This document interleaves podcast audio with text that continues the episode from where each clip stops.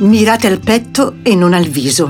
Queste furono le ultime parole che Gioacchino Murat pronunciò prima della sua morte, guardando il mare di quella terra che doveva essere il segno della sua vittoria alla riconquista di Napoli e dove invece passò i suoi ultimi giorni di prigionia prima di essere fucilato. Siamo a Pizzo Calabro, in provincia di Vibo Valencia in un borgo alla cui sommità sorge il castello aragonese di Pizzo, detto anche Castello di Murat. Costruito da Ferdinando I d'Aragona, la storia del castello è legata al re di Napoli, che partito da Ajaccio per approdare a Salerno fu dirottato da una tempesta in Calabria e arrivò nel porticciolo di Pizzo nel 1815. Scoperto, fu arrestato, rinchiuso nelle carceri del castello e condannato a morte per aver tentato di fare insorgere proteggere la popolazione di Napoli contro Ferdinando IV di Borbone. All'interno del maniero c'è una ricostruzione storica degli ultimi giorni del re e dei suoi uomini e le celle di detenzione poste nei sotterranei dove il valoroso re passò gli ultimi giorni prima della fucilazione. Il castello di Pizzo, oltre alla sua storia,